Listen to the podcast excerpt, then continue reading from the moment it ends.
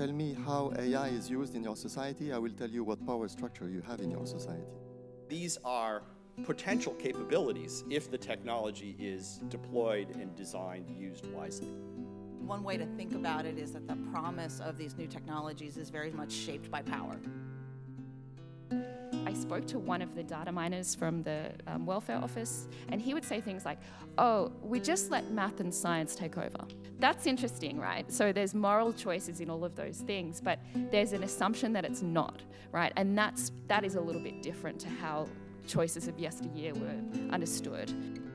It's a big mistake to have the homeless person in your mind as you go into this set of issues. You should, in fact, have yourself there. Uh, you're the ones who are going to be needing social protection at some point in the future. The reality is that what is trialed and erred today on the poor is going to be applied to you tomorrow. We worry about what might happen around these tools in the future. Oh my God, what will happen when your car can talk to your refrigerator?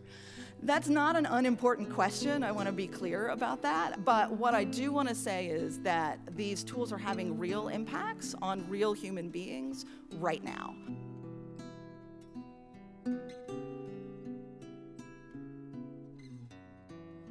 Welcome to the podcast on digital technologies and human rights. I'll be your host, Stevie Bergman.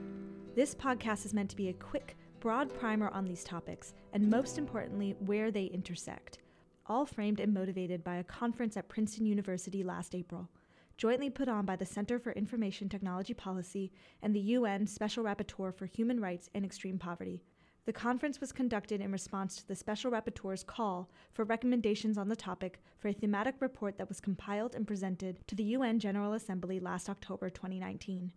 In the conference, global experts like Professors Edward Felten, Philip Alston, Scarlett Wilcock, Virginia Eubanks, and Mark Fleurbaey, all heard in the clips at the beginning of the show, came together to speak on the intersection of digital technologies and human rights.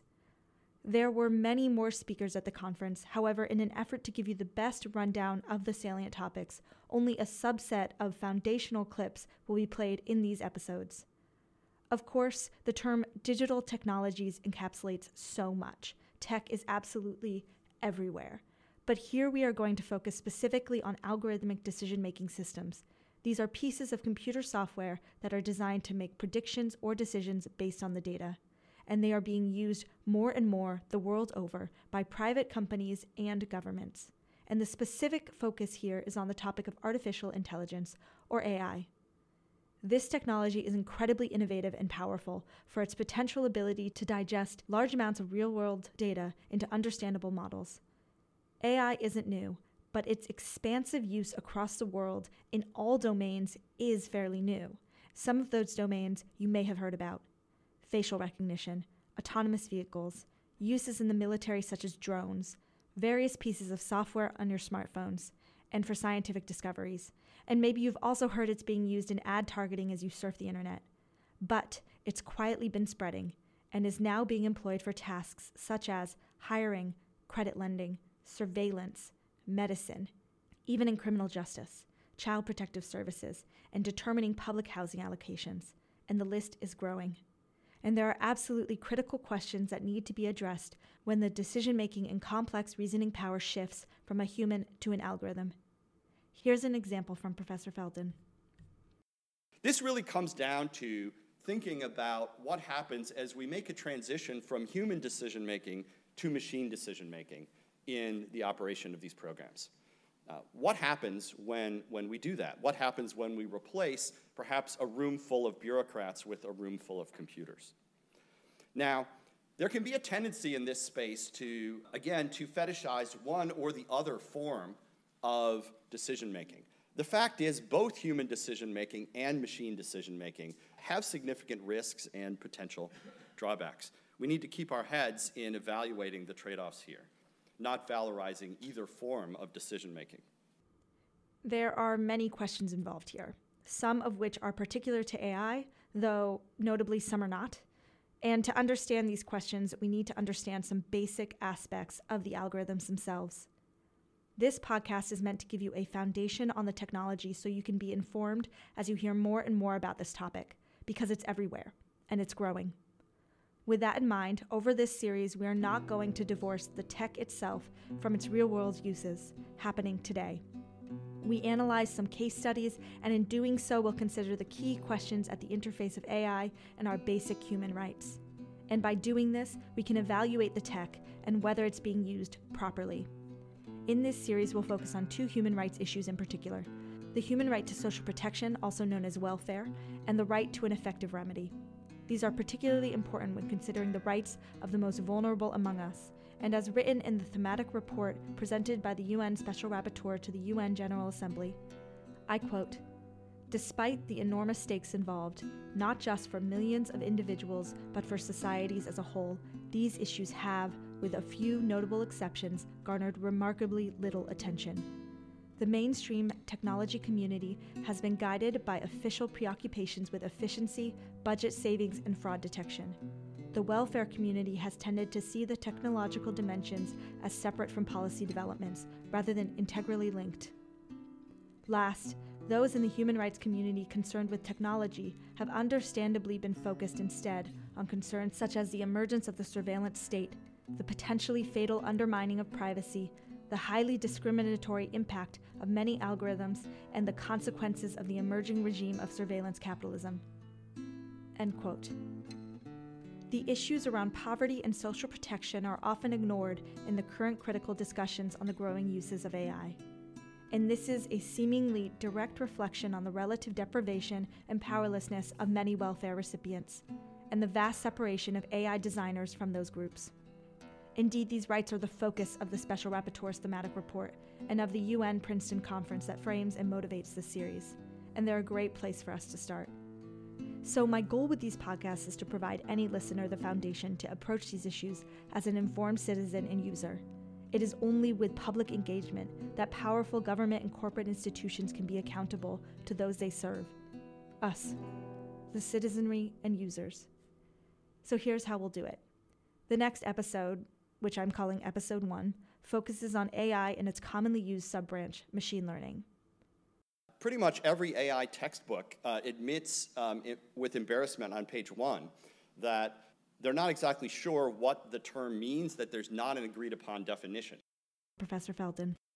A decent working definition is to say AI is the science and engineering of making intelligent machines, especially intelligent software.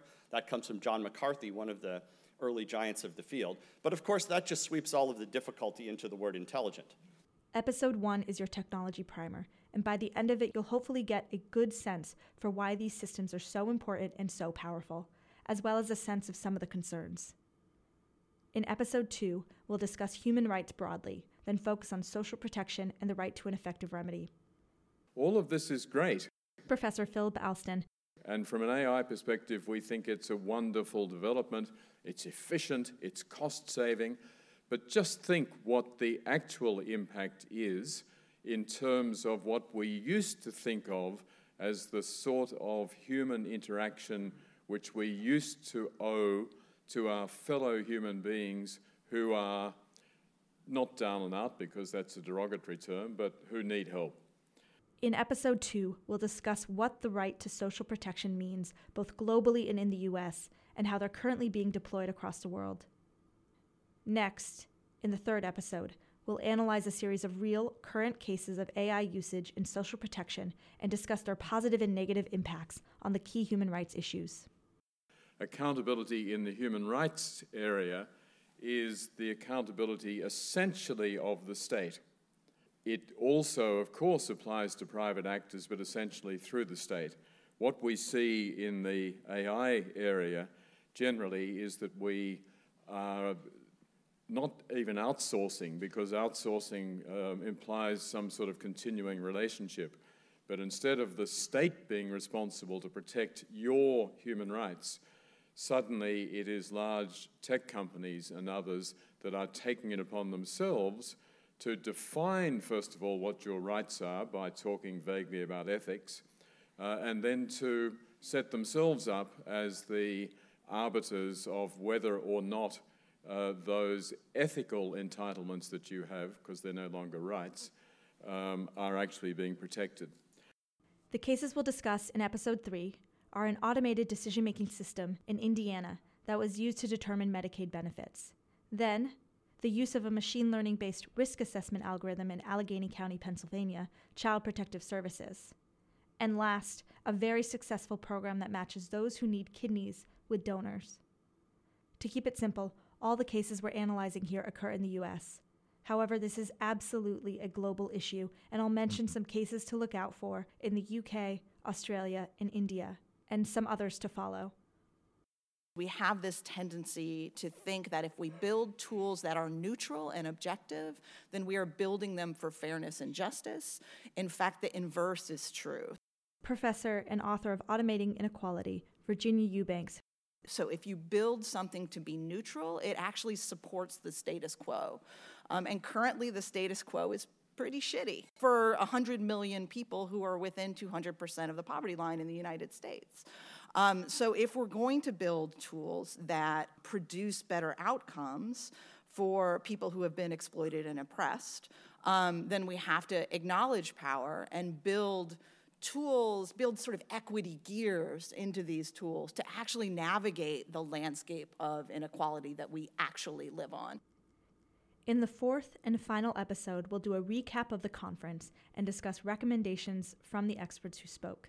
And as the Special Rapporteur's report to the UN General Assembly was released in October 2019, we'll discuss key points, recommendations, and warnings.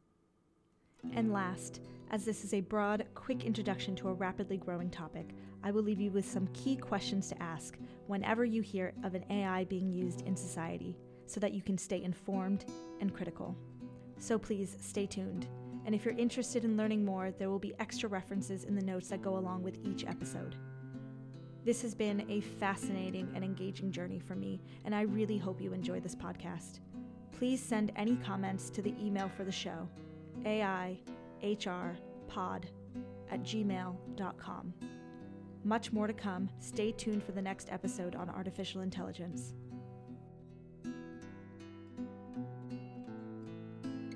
Whether you're on the technical or the policy side of this increasingly thin uh, border, it's important to be thinking about what you can do to enable practitioners on the other side of the line to do their job more effectively. And indeed, it's only by fitting together the capabilities, the strengths and weaknesses of these different um, modes of work that we'll be able to, uh, to do the best job. That starts with getting people with these interests into the same room and talking about the challenges.